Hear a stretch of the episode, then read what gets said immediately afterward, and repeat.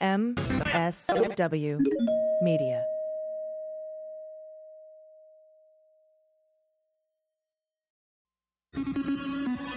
News with swearing. Daily beans, daily beans. Daily beans, daily beans. Hello and welcome to the Daily Beans for Monday, February 10th, 2020. Today, the New Hampshire debates. Nunes wants criminal charges brought against the Inspector General. Kushner blames Palestine for escalating violence. The Secret Service pays rates as high as 650 a night at Trump properties. Trump fires witnesses against him and Don Jr. admits it is retaliation. I am your host, AG, and with me today is Jordan Coburn. Hello. How are you? Great. We got our new studio working in here. It Yeah. looks fantastic. Yeah, you can't quite see it yet. We're just waiting for a couple of cables that I had to order to make the everything work. so we'll be getting that this weekend and then probably starting next week we'll start putting video out. If you're a patron, we'll be posting it on on our Patreon page. Very exciting. We have a new table. Yep, Very cool. new shelves and got Books. figurines and books and candles and all sorts of uh, all sorts of stuff. So Very cool. I'm I'm excited about it. Um, we have a lot of news. Um, we had a lot that happened this week. Um, now this is the bean. So you've been listening to us go through everything all week. So mostly what you're going to hear uh, is the stories that have come out since Friday Mhm. um, or Thursday night, and and again there was a lot a lot happened on friday. Um and you know that too if you watched Maddow it was it was insane.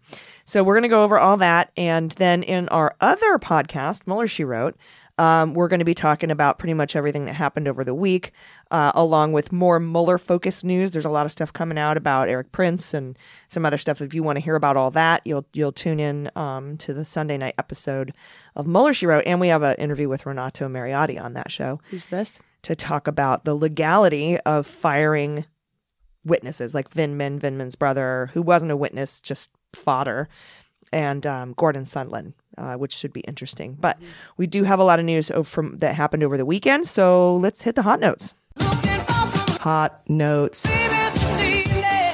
So the first big thing, um, well, maybe not necessarily in this order, but Friday night we had the New Hampshire Democratic debates. Uh, and I have to say, I really liked this one. I really liked it better than any of the other ones. Uh, each candidate seemed to have a lot more time than just a handful of seconds uh, to answer, and they were allowed to respond to one another. I thought they called it very fairly. It felt, it didn't feel forced. It felt like it flowed really well. More academic. Yep. Uh, although they did allow cheering in the audience, which may also be why I really liked this one because Yeah. it, it felt more energetic. Um, the first half was a big unity party, which I really liked. Um, Steyer came out of the gate hard, and then we got Biden asking everyone to stand up and applaud Lieutenant Colonel Vindman. So he gave, gave himself a standing ovation for Vindman. Um, and it just started off really good, despite the weird technical difficulties, uh, especially that awkward silence at the beginning. You posted, you posted the video. Oh my god, it was so funny. I was just sitting there, my jaw just like dropping more and more. Like, what is happening right now? Go to at Jordan's confused. Watch her post of the really awkward opening. They're all standing there. And they're sort of uh-huh. looking at each other, and then Joe Biden gives a double thumbs up, and then they go to Yang, and Yang's like thumbs up, and then they're looking around, and then they go, uh, "Please take your podiums." It's like uh, who uh, somebody just fucked up a sound cue like Yeah. very badly. It was so funny though because normally It's really it's just a great reminder of how all humans don't know what to do with their arms in awkward situations. Everybody's just like, finger guns, high five, fist in the air. We can do it. You know, it's just really, really awkward. Um, and there were a couple other technical difficulties too. Uh, I know when they brought up Cokie Roberts, the mic went out and then it had this weird reverb on it, and everyone was like, "Oh, the ghost of Cokie Roberts." um, it was just a really great. The first half was, I just thought, very friendly, but then the attacks uh, started. Um, it became clear that Buttigieg had a big target on his back, as did Bernie, um, because they both did so well in Iowa. Biden went hard after Buttigieg and Sanders. Sanders and Warren went hard after the billionaire class and wealthy donors to Biden and Buttigieg. love to see that. Uh, Klobuchar went after Sanders for his down ballot impact, and Buttigieg Uh, she went after him for being a cool newcomer. Uh, cool. Okay. uh, and Steyer went after him for that as well, for being a newcomer. Like you, you're new. What? Uh, and Right. um, I, I thought that was a little. I don't know. It was just they all were going after each other. Yeah, in these times, that seems like a moot point considering who the president is. I know. It's like, dude, if this person held a government job ever in his whole life, that is honestly 100% better than what we have now. Did So- you, did you see? I think it was Bloomberg's ad or Steyer's ad where they're like, "No, it's Biden's ad." Mm-hmm. Biden was like, "Joe Biden helped with the Iran nuclear deal and made us safer from nuclear arms." Pete Buttigieg installed sidewalks. Joe Biden helped with the assault weapons ban and single-handedly saved the universe. Pete Buttigieg put in lights under bridges. You know, like like just went back and forth like that for a while. It's actually a pretty funny idea. And Buttigieg was responded to it today on the Sunday shows, and he's like, yeah, "I was a mayor. What do you expect me to get involved in the Iran nuclear deal?" Like- but you know, I mean, the point being, Is a mayor only been a should mayor. be right, Yeah. um, which a lot of people are saying. But of course, again, he and Sanders have huge targets on their backs, Mm-hmm. and they're going to again in the next debate because I think both of them will do well in um, New Hampshire. I think so too, especially Bernie. He's Yeah. looking really good. I think Bernie will win New Hampshire. Mm-hmm. Um, now, the New York Times says Sanders was clearly the front runner. Uh, as he took a lot of fire from both of the moderators. They, they said he was the front runner based on how much shit he took uh, during the debates uh, from the moderators and the other candidates. Uh, again, the same goes for Buttigieg. Big admission of the night for for um, for Bernie was that he had changed his views on gun reform. He admitted, "I used I used to think this, now I think this." Like he used to be way more pro. yeah, gun rights, yeah. because of Verm- you know it's Vermont, uh, and so he had a he had a gun rights electorate, uh, and you know at, your job is to represent your con- uh, constituents. Uh, but it is it is an interesting thing to see because you know one of the things that Bernie and Bernie supporters pride Bernie on is never changing his views in a million years. But I think what's important to recognize here is he changed his views when it mattered. Um, from going from being more pro gun Right. or at least pro gun rights, pro 2A. Good NRA me, uh, rating. Yes, good NRA rating. Also voting that gun manufacturers can't be sued um, for gun violence, etc. To now having a different um, f- different thoughts on that. So, and then some people picked at him for that. Oh, I thought you didn't change your views. I was like, did you want me to not? You know. So it was just an interesting. Yeah, I think the point of him not changing his views is that he doesn't change his views in a way, I guess, to the bad side. Or, um, I, you know, I'll say I'll say this: that's uh, compared to some other politicians, they change their views uh, on how the wind blows and not what they actually think in their heart of right. hearts. Flip flopping. Yeah, that's a better way to describe it. Yeah, because we've said before there were no Democrats for gay marriage in the 90s or you know in the 80s early 90s you couldn't be no one could be Yeah. and so you've changed your view that doesn't make you a flip-flopper Right. Um, but does it make you someone who was pro gay rights Yeah, in the exactly. 80s because then it seems odd because there have been candidates who have been pro gay rights since the 60s so Yeah.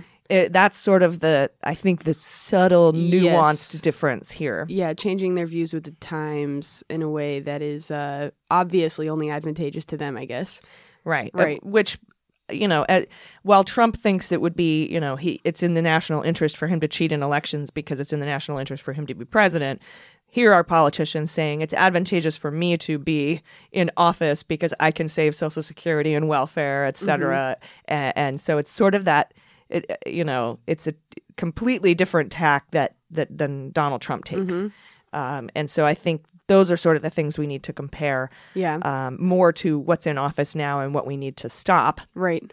uh, versus okay how nuanced is it that you weren't for gay marriage then and you are now and how Yes. nuanced it was that you're for um, gun rights for vermontans vermontians vermonters Vermonters. vermonters vermontuans uh, and now you've changed your views because of the uh, you know explosion of, of gun violence in this country Right. And I think with Bernie, actually, more so than people priding him for not changing his views, it's more so just the fact that, like, what they're really saying is he's been progressive the whole time. That's pretty much what they mean by that. He was championing these ideas that were once very radical, and he maintained them until he got to the point in our nation's lifetime where those things aren't so radical anymore.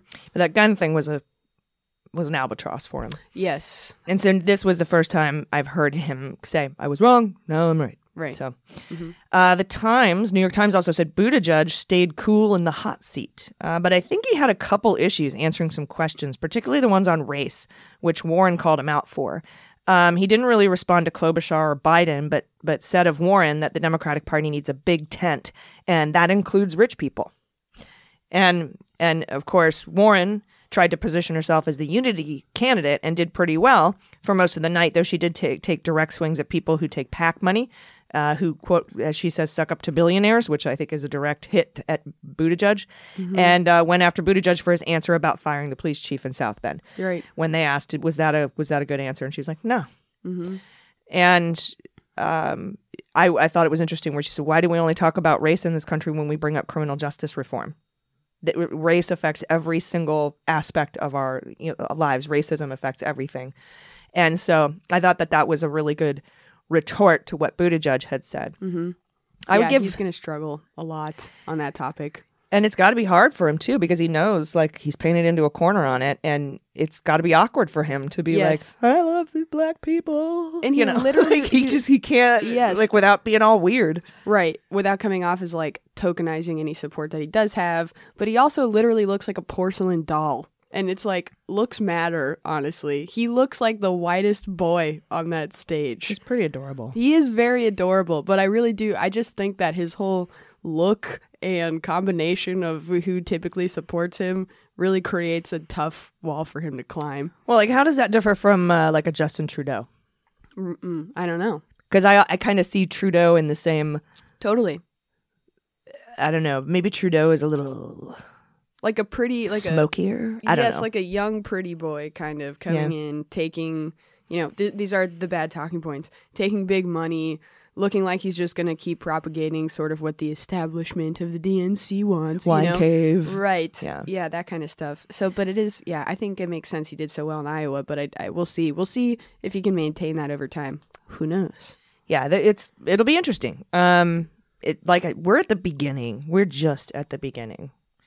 Um, and and if you look back at other races, other years, other presidential primaries, the beginning is very different from five or six months from now. Mm-hmm. Things could change extremely rapidly. So we just have to keep our eye on it. Now, I got my Obama tattoo with the Iowa caucus, but that was uh that was just On the uh, same day? yeah. That's awesome. I know. Weird. it's totally weird. I'm all, yay. Uh, that's so funny. Uh, it, it just became obvious to me that it was gonna, a, a major party ticket candidate was either going to be a woman or a black man. Oh, and I was like, love my country, fucking love it. And Yeah. so I was like, hope, change, hope, change. That was a beautiful Uh, time to watch that campaign Oh, so good. and for it to work. And then in 2008 to watch the election results come in, and we're all sitting down, like hunkering down, like it's going to be a long night. And then 10 minutes, they were like, he's the president. We're Yeah. like, what? It was, Yeah. it was just nice. In 2008, I was 15 years old, and I'm just thinking this now, but if I had the election of Trump happen when I was a kid versus the election of Obama, I think that really would have fucked my head up and how I saw the world and the hopes that I had for everything. I'm very thankful that I was able to live through that time at such a, you know, spongy period of my life. yeah, it makes me think too about the kids that, you know, were 15, 14, 15, 16 in 2016. Yes. My uh, sister is who've that been kid. Mm-hmm. born into nothing but war their entire lives, uh, have had the internet their whole life, uh, and now it's you know they're looking at this Bleak. dictator. Yeah, bleak landscape. But I am also so excited to see what that inspires. Uh, in this youngest generation, and that is that whole that is that wave of like that wave of hope that will wash over the country that Obama spoke of in 2016, um, when you know the, in within the days following uh, Hillary's loss, and and he was like, "Look, chin up, uh, the kids, they're gonna fix it." And they will. 2020 has so many new young voters. Yeah, for once, I'm enthusiastic that they will show up. Mm-hmm. Uh, I would give most improved in the debates to Klobuchar. Yeah, she's killing it. I thought she seemed a lot more comfortable than she has in the past. Yes, she didn't have the shaky hair, the shaky bangs. Yep, she didn't. She she went after Buttigieg pretty hard. Like I haven't seen her like, look, hey, I fuck you. I mean, she was like, mm, it was great. Uh, and, and there's this picture going around the internet of Biden and Sanders and Steyer like with their hands up, yelling, Yes. and Klobuchar's just standing there, hands behind her side, looking around like, fuck. Yeah. Like, and uh, I think uh, Julie. Julie Lynn, who we've had, she's like. every woman in a meeting ever. Yes. you know, and you're just like, mm. Yes. I love that. Uh, it's just such a great representative photo of what it is like to be a woman in any position, uh, surrounded in like in a male dominant field. Yep. which are most fields. Yep. Um, let's be honest. And uh, Steyer wasn't debating for New Hampshire. Uh, he had his eye on South Carolina. That's why he really went after the black and Latino votes, um, trying to set himself apart as the only candidate on the stage that wants reparations. Uh, but then he stole Cory Booker's line at the end. Whole cloth just said, rise together." Ooh, That's that's awkward. that's yeah, yeah. Yeah, that's very awkward. like just stole Booker's yeah. slogan, "Rise I mean, together." that, as a comic, sometimes that stuff happens, you know? Like you've got all these things floating around in your brain, maybe, and you just start riffing and you're like, oh, oops, that was not something I've said before. That was what someone else said. Yeah, but if it's a punchline or a campaign slogan or a song title that you're thinking of or something to call your record, we Google that shit. yes. If you Google Rise Together, you know, Yeah. I don't know how I don't know how hip Steyer is with the Google box, but you'll come up with Cory Booker. Uh, uh, so I thought that was just a weird Yeah. You Gaff. imagine Booker watching that, like, you fucking asshole. Just Right, like buy the- your way into this. like the whole time shit. being like, we have to have the black people come together. We have to. I love the black people. Blah blah blah. People of color and reparations. I'm the only one for reparations. Rise together. And then Yeah. you, whoa, bad, bad, bad look. Ooh, like I have goosebumps from the grossness yeah, that, of that that. is a bad look. That's pretty pretty stinky. Yeah. I'd like to believe again it wasn't on purpose, but I I I doubt it. yeah. It wasn't like on purpose. That like- would be like- pretty sinister. like Melania's Michelle Obama speech. Yeah. that was on purpose. Very Like, deliberate. That was 900 words, not Yeah. like three. yes. or two, I should say. So that, yeah, hopefully it was just a premise situation. Yeah. It was just a great minds kind of a thing. Right. Yeah. Bad luck. Uh, we do have more news. Um, we have the, uh, what else is coming up? We have a lot. Ah, yeah, Nunes. We've got some stuff on Nunes, Secret Service stuff, Kushner stuff, Palestine. It's all really interesting. Stick around. After these messages, we'll be right back. Hey everybody, it's AG, and this episode of Daily Beans is brought to you by Helix Sleep. Uh, recently, I wasn't sleeping well. I thought uh, it was the horrifying state of American politics keeping me awake at night, which was partially true. But then I realized my mattress was terrible, um, and and the president. But if you have issues with your sleep, it could be your mattress. And don't wait until your back is sore and you're falling asleep at work. Instead, check out Helix Sleep.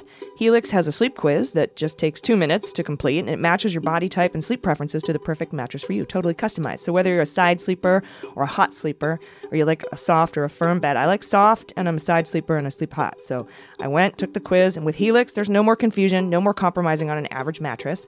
They were even awarded the number one best overall mattress pick of 2019 by GQ and Wired magazine. So just go to helixsleep.com slash dailybeans, take their two-minute sleep quiz. They'll match you to a customized mattress that will give you the best sleep of your life. Jordan, you have one. You love it. It is my favorite mattress I've ever had. Ever in your life. Yes, truly. I mean that. It's so comfortable.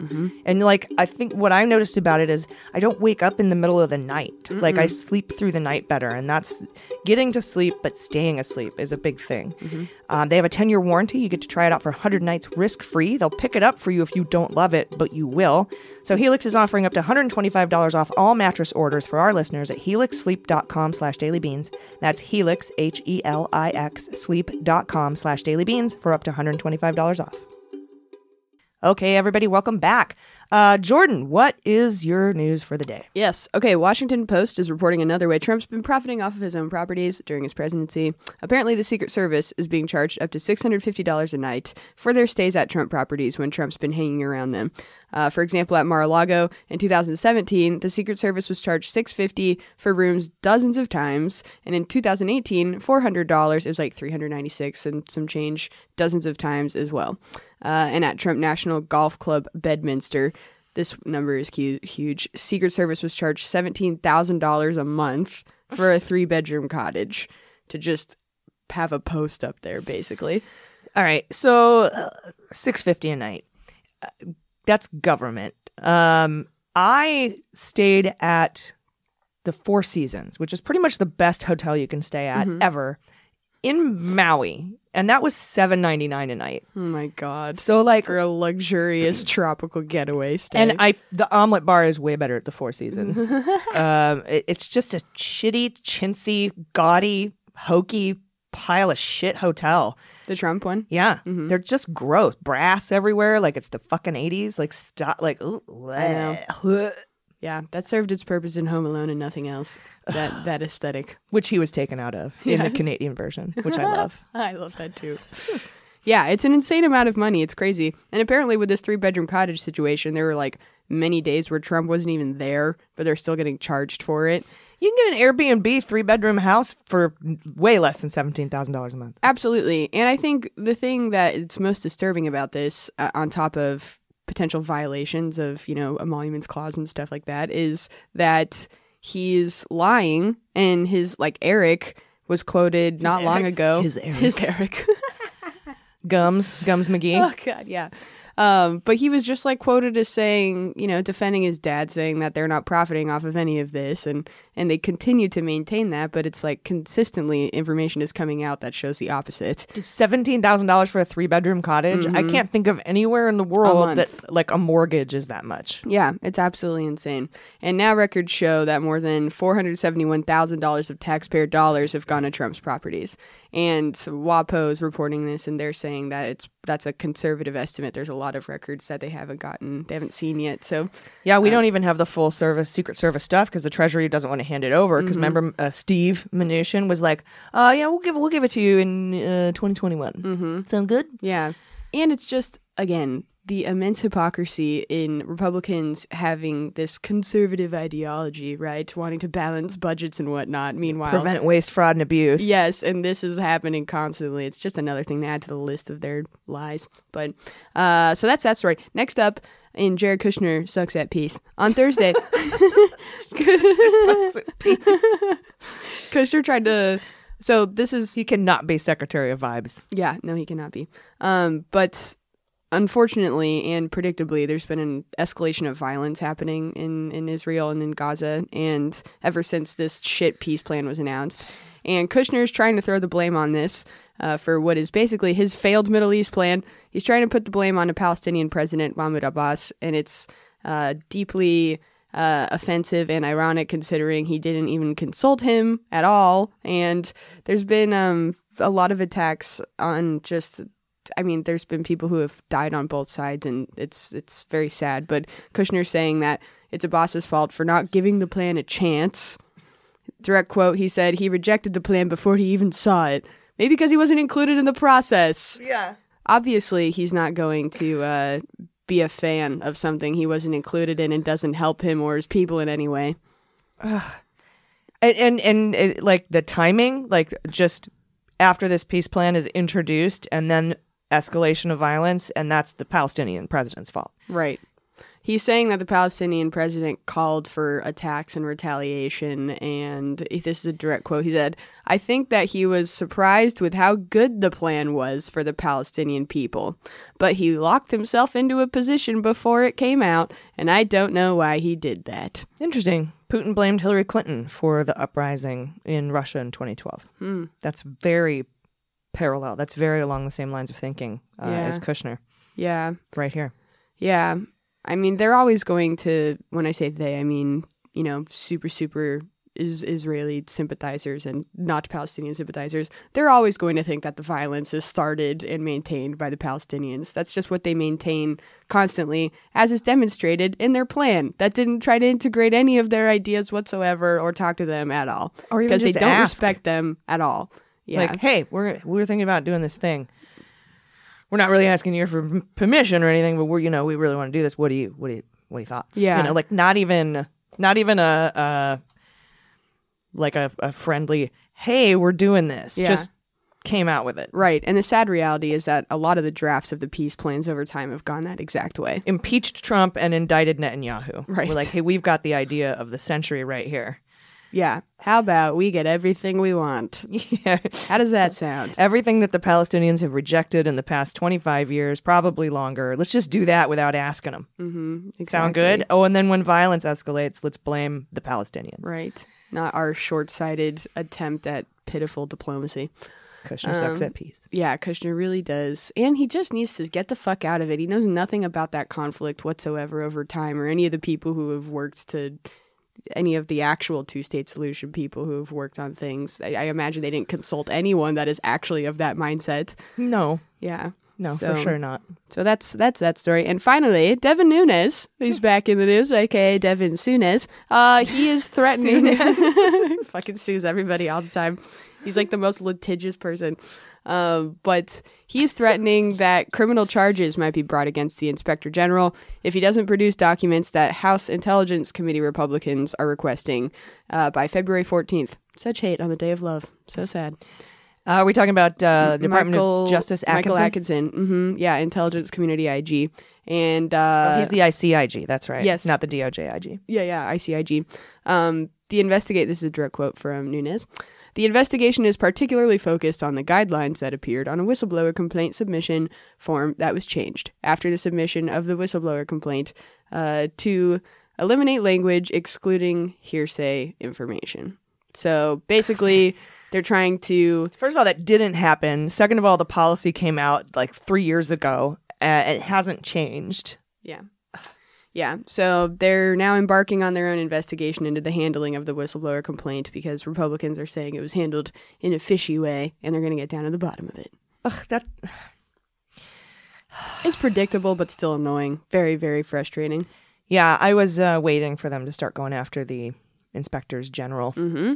um, for Yeah. not coming out with reports the way they wanted them to. Right. Um, I, I swear they're still holding back that New York FBI field office report from the Department of Justice Inspector General. Mm-hmm. Outside of them, like you said, you know, trying to hearken on these points that are already established and really moot points. Um, aside from that, it's also so dumb to try to to threaten investigations into a situation that was entirely unprecedented.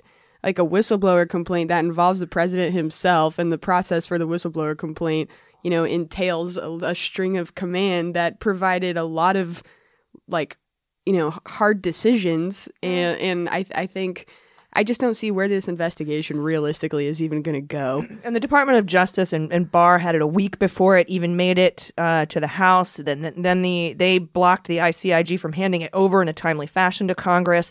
Trump knew about it. Investigate yourself. Mm-hmm. Yes. Right. Anyway. Yeah, and it's Devin Nunes who's Soon fucking complete Russian asset and is the absolute worst. So he's implicated in all this. yes, this is very much so. this is just so uh, frustrating. Like it's got to be so frustrating to be Adam Schiff and not just be like, all right, I'm just gonna tell you all everything and and just do it. And and uh, I know that um, we talk about a story about Chris Murphy going to the to the GAO uh, in. Um, I don't think we do that in this episode. Um, In uh, Mueller maybe we do. Finman's chain, federal appeals, uh, Virginia. Nope. Yeah, I think it's in. I think it's in the other show, but I think it's in Mueller. She wrote. But basically, that you know, you would. He went to the GAO and be like, I think they're misclassifying. I think they're overclassifying shit to keep shit from coming out to the public. And and Chris Murphy, Senator Chris Murphy, who's on I think Foreign Affairs, he was like, uh, he's like, look, um, we don't know how to get this stuff declassified. You're not declassifying it. Do we go to the court? He, he's like, maybe we need a third party. And I'm like, no, you are Congress. You are a check on the executive. You declassify the shit. Declassify it. Mm-hmm. Read it out into a, a session of of the Senate or your committee. And you declassify. I don't understand why they're not declassifying this shit. Yeah. It's it's annoying to me. Yeah, yeah, I don't know what they what ramifica- ramifications they're afraid of. Well, I remember exactly. um, DiFi like declassified some shit uh, back in the early Russia investigation yes, days. that's and, what got her on our sexy justice calendar. And she's not in jail, so do it. no, she's not. All right.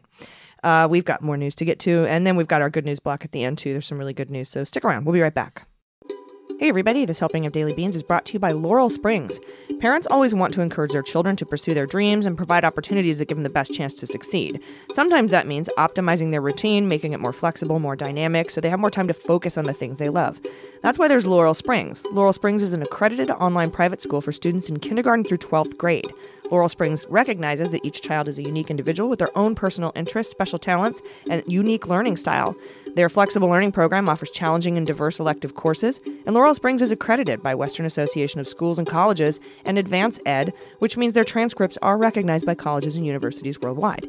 Uh, I love the flexibility of Laurel Springs online program. It's designed for students who wish to grow and excel academically and personally while maintaining a flexible schedule. Their personalized approach is competency based and asynchronous, meaning students have the opportunity to progress through material at a pace that honors their individual skills and knowledge. The approach also allows students to adapt their schedules to accommodate outside interests. And they also offer rolling enrollment, which allows students to begin work at any time of the year. I think Laurel Springs improves the academic experience of the modern student with this flexible approach to find the best way to prepare them for success. So register your child at laurelsprings.com slash dailybeans today and receive a waived registration fee. That's laurelsprings.com slash dailybeans for your waived registration fee. Once again, laurelsprings.com slash dailybeans. You'll be glad you did. Hey, everybody, welcome back. So, in what some are referring to as the Friday Night Massacre, Trump had Lieutenant Colonel Vindman and his brother walked out, escorted out of the White House, and he not only fired Gordon Sondland, but he dissolved the ambassadorship to the EU. He dissolved the position altogether. Not that he would have filled it with anyone worth a shit, but it's worth mentioning he thinks so little of the European Union that he's eliminated the position altogether. Wow. Um, I can understand the inclination to call this the Friday Night Massacre, but I disagree with the reference to Nixon's Saturday Night Massacre on its face. Because a Saturday Night Massacre wasn't Nixon firing political enemies or people who testified against him. This was a string, the Saturday Night Massacre was a string of resignations by Justice, Justice Department officials all the way up to Attorney General that resigned out of protest to Nixon's order to fire, fire the special counsel that was investigating him. Um, so they were they were resigning out of uh, obligation to duty, and and we're like, we can't stick around for this shit. But here we have Trump simply retaliating against those who have testified against him. Something Mark Esper, by the way, the Secretary of Defense, promised in a letter on Pentagon letterhead would not happen. He said, Absolutely, I will not let any retaliation or bad things come to Lieutenant Colonel Vindman. And some people would like to argue, hey, he's a president, he can get rid of, he can change, move around National Security Council, et cetera, et cetera. Fine. To escort them off the property and to include his brother for no discernible reason whatsoever. Yeah. Not that, again, now you need a discernible reason to be the president, but y- your corrupt intent is showing, Right. is what I'm saying here. Lindsey Graham is praising the move, admitting it's retaliatory. He says, quote, I think his reassignment was justified. I don't think he could be effective at the NSC. Graham said this on Face the Nation on Sunday. He said, uh, What I learned in the last two years CIA agents, Justice Department lawyers, FBI agents have a political agenda and they acted on it, as did Colonel Vindman. My God. He was not allowed to be asked questions about his connections to the alleged whistleblower, Graham added. With uh, he was uh, being asked by Margaret Brennan, who pointed out that Vindman was asked and denied any such connections, by the way, under oath. But Graham also said people in Vindman's chain of command have been suspicious of him regarding his political point of view. Um, Donald Trump Jr. also tweeted he was happy his dad was going after his political enemies. That's just like so so scary. Yeah, it's it's not normal. Again, the scariest thing is how people are supporting him Yeah, in that decision. Yep. And I think it's completely justified. Yeah, and I spoke to um, former U.S. Attorney Renato Mariotti on on the latest Mueller she wrote. Check it out. Who said this can't really be called witness tampering because the case is over, but it definitely acts as a deterrent to future whistleblowers, and that's chilling. Absolutely. Uh, the way Trump goes after patriots who are simply pointing out fraud, waste, and abuse could leave no one left to blow the whistle on fraudulent and even criminal acts within the executive branch. And Right. that's that's the that's this is by design. Make no mistake. This is by design. Just like ripping families apart at the border and and uh, arresting people, leaving water is deterrence by death. And deterrence by family separation. The, the the pain is the point. Even Gordon Sondland, he was a pretty reluctant witness, you know, for a lot of that. He was We had to amend his testimony three times. Ex- yeah, exactly. and he was, um, I mean, clearly caught in the middle of trying to decide: do I want to keep being on the president's side entirely, or do I comply with Congress? And to what degree do I do that?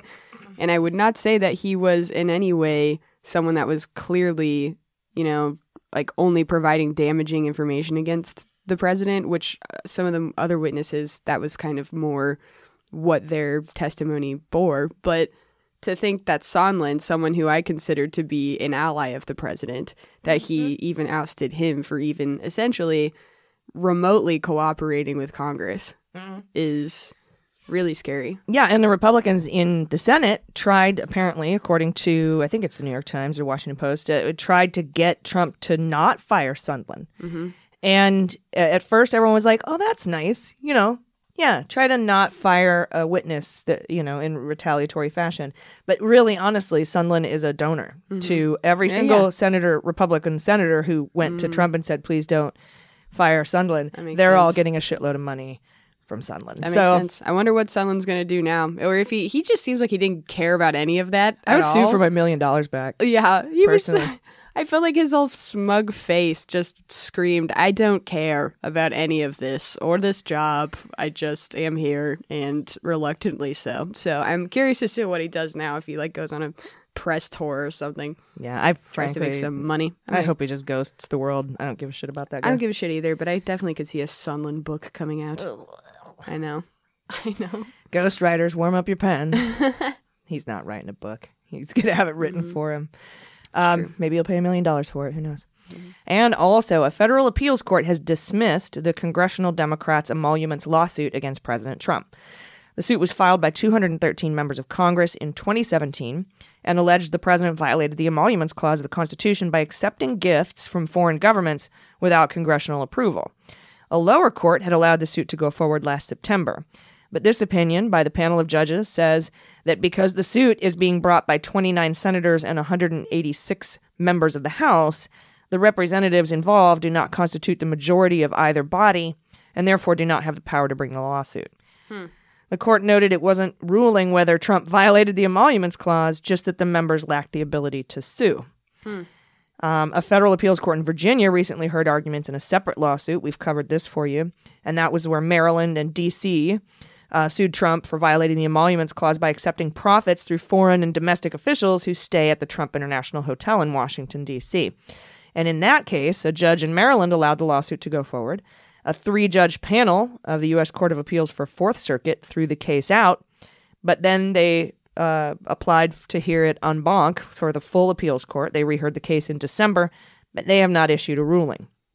We will, of course, keep you posted on that. Uh, and with 99% of precincts reporting, Buttigieg has won Iowa on the delegates. Bernie has won Iowa on the popular vote. Warren in third and Biden in fourth in both delegates and popular vote. All right. Well, that's the most closure we're gonna get.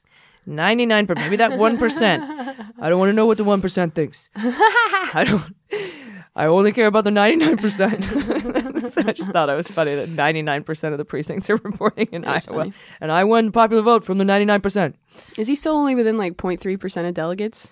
Something like that. It's it's really really tight. It's Yeah. it's a statistical tie pretty Yeah, yeah, much. Uh, and both Buttigieg and Sanders are claiming victory. Yeah. Uh, I think I think Sanders should have won by more. Uh, I'm surprised Buttigieg did this well. I'll be honest. Uh, I thought Warren would have done better than Buttigieg, um, but Warren had a more spread out electorate than than Buttigieg. There's a lot of different factors you can you can You look mean like at. across like people of color and?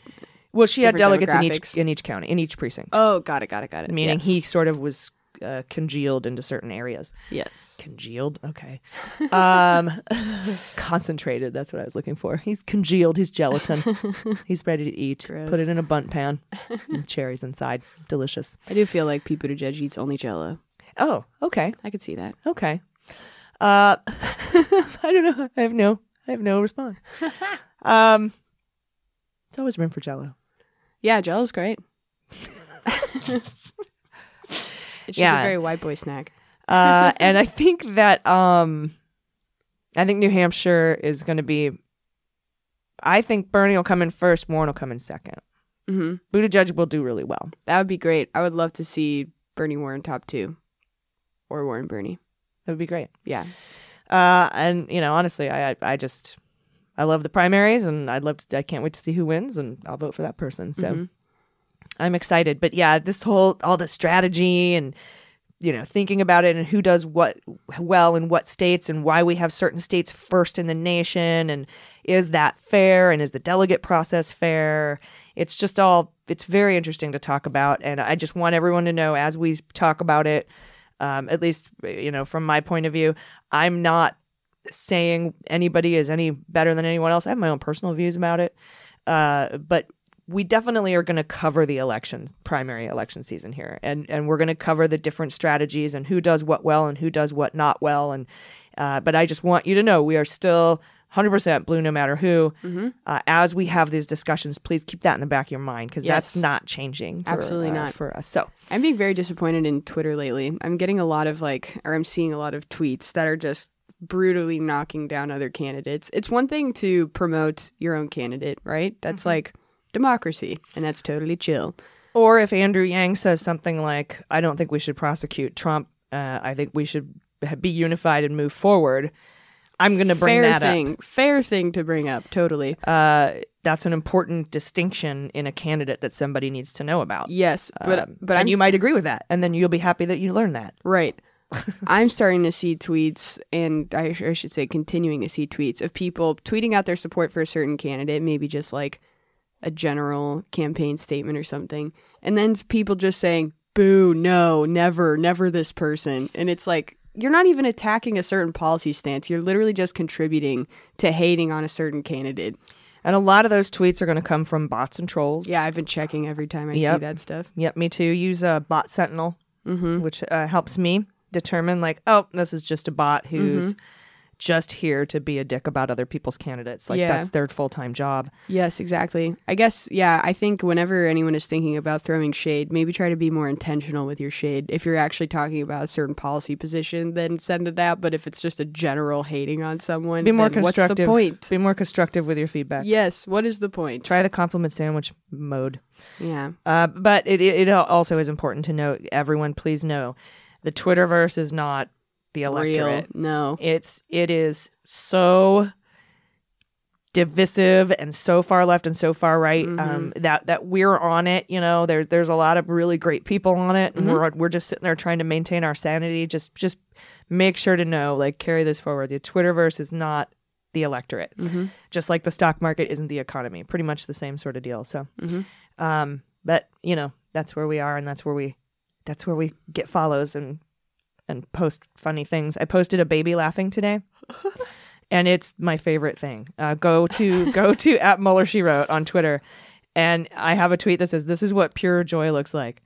It is the best baby laugh you'll ever witness." And then also, I posted an owl running because apparently, when owls run, they lift up their dress like their feathers, so they have really long legs, and they're running with like long legs. And then when they stop, their dress goes back I had again. no idea. Yeah, me neither. That's the content I'm I'm on Twitter for. uh, all right, we'll be right back with the good news and some Schadenfreude too. Stick around. Hey everybody, it's AG, and I want to thank you so much for listening to Mueller She Wrote the Daily Beans and being here with us these last few years. You've been so supportive. I can't tell you how much it's meant to me. It's really actually made it quite a difference in my life. And I want to share a hilarious new podcast I'm part of called Awful Neutral. Uh, it's not a job; it's my free time, and I love it. We got eight comics together to play D and D, and uh, sometimes we work in other adventures. Like for Halloween, we did Call of Cthulhu. We did a campaign for that, and just recently we started playing Kids on Bikes, which is a renegade uh, role-playing game based on Stranger Things. It's really awesome. Uh, Awful Neutral is a mix of creative storytelling, dynamic role-playing, comedic improv. Um, we roll the dice. You'll be immersed in cooperative narrative, experiencing using voice acting, sound effects, and music. We have outrageous characters, thrilling subplots, terrifying monsters, supernatural dance battles, and lots of shopping. I always lose the dance battles, by the way. Uh, please check it out wherever you get your podcast. Be sure to subscribe and give us a review. That's Awful Neutral Podcast or at Awful DND on social media. I think you'll love it. Thanks.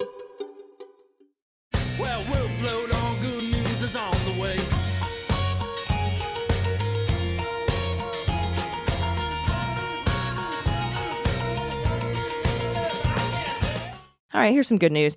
Trump's Department of Justice has quietly dropped its antitrust probe of California's agreement with four major automakers for clean emission standards. Uh, if you all remember, Trump tried to drop auto emission standards because Obama did it. Uh, and we said, good luck getting that past California. We're the world's fifth largest economy. We make the rules on auto emissions. We have more cars than, you know, your one supporter in Wyoming. So California went around the Trump administration and struck a deal with four major automakers to maintain and improve auto emission standards. Oh yeah. Then, of course, Trump sued. Um, well, they've dropped their antitrust suit, and Governor Gavin Newsom says these trumped-up charges, haha, were always a sham, a blatant attempt by the Trump administration to prevent more automakers from joining California and agreeing to stronger emission standards. Uh, this is a big loss for the president and his weaponization of federal agencies, and it's a victory for anyone who cares about the rule of law and clean air. Hell yeah.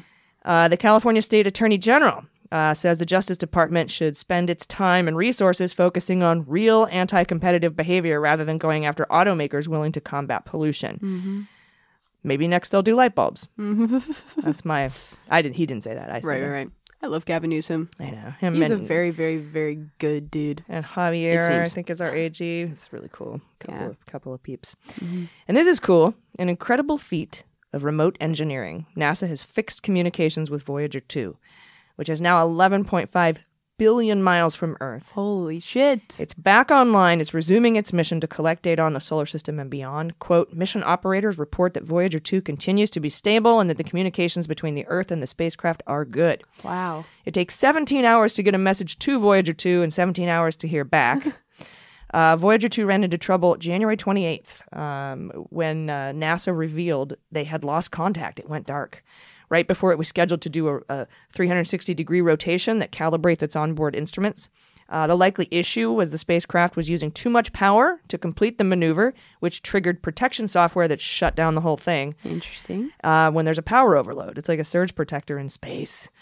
Uh, but it's back up. It's running. They they uh, reestablished contact, so now it continue it can continue its mission as the furthest away man-made object in space. Holy shit. Can you imagine if a human was in that? that would be so terrifying. Eleven point five Oh billion. Oh my god. Here am I floating in a tin can. Dude, that would be terrifying. Oh my god. So terrifying. But that's fucking awesome. Yeah, so we got it back. Voyager 2. What up? Very cool. Uh, and Cal Thomas wrote a perspective piece for the Washington Post this weekend calling for the end of the National Prayer Breakfast. He says for the first time in 68 years, the National Prayer Breakfast was no longer a respite for Democrats and Republicans to pray together for each other and for the nation. Instead, Trump showed up late, one of his power moves, uh, which just makes him a dick, uh, and immediately held. Who does that? Like, I'm going to do something, uh, I'm going to show up late to show everyone I'm in charge. Like, Yeah. I, I'm the most important person in the room. I'm just going to show up late It's a very Jesus like thing to do. Disrespectful of everyone's fucking time. Pile of shit.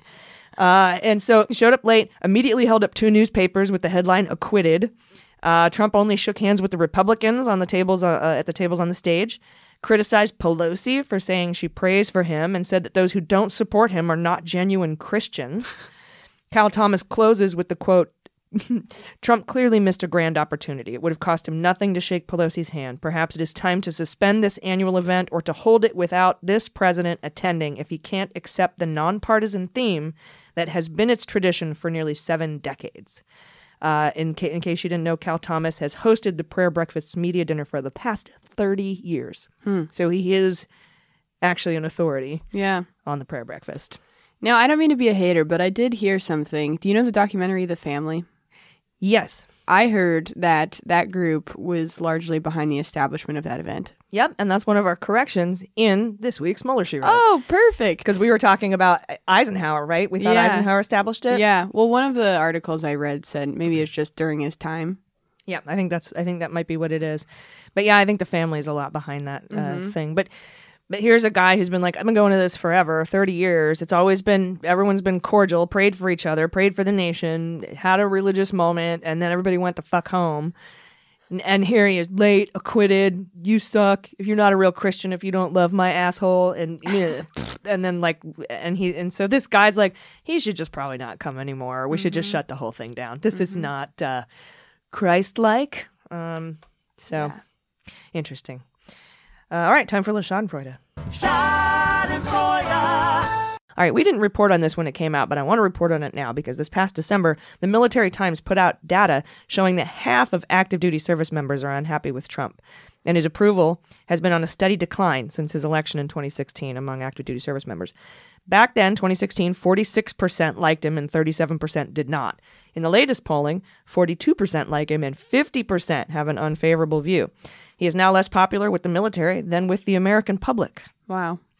Of note, uh, 1,630 active duty service members were polled for this, but the numbers likely reflect a more career minded subset of the military than the force as a whole. Okay. However, the poll was conducted using the same parameters with the same groups both times, so it is apples to apples, and he's losing popularity with military members. So when you say more career-minded subset, not folks that maybe are in for under like five years, these are people who have been there for a very long time. Right. Yeah, exactly. Um, he also still does not have a Grammy uh, or a Nobel Peace Prize. I'm just going to bring that up every Schadenfreude, I think. We'll just do that. I'm a fan. Yeah. Any final thoughts before we get out of here? Not for me today. No. Uh, coming up on the calendar this week, we've got um, State Department documents are due in a FOIA case. Monday is a deadline for that in the Ukraine scandal. We'll see how that goes. Um, and so um, that's really it. I don't have any uh, final thoughts other than I really, really uh, love all you guys. Mm-hmm. Same. Word. Cool. Nice. Sick. All right, everybody, take care of each other. Take care of the planet. Take care of your mental health. And take care of yourselves. I've been AG. I've been Jordan Coburn. and them's the beans. The Daily Beans is executive produced and directed by AG and Jordan Coburn, and engineered and edited by Mackenzie Mazzell and Starburns Industries. Our marketing manager, executive assistant, production and social media direction is Amanda Reeder. Fact checking and research by AG, Jordan Coburn, and Amanda Reeder. Our music is written and performed by They Might Be Giants. Our web design and branding are by Joel Reeder with Moxie Design Studios, and our website is dailybeanspod.com.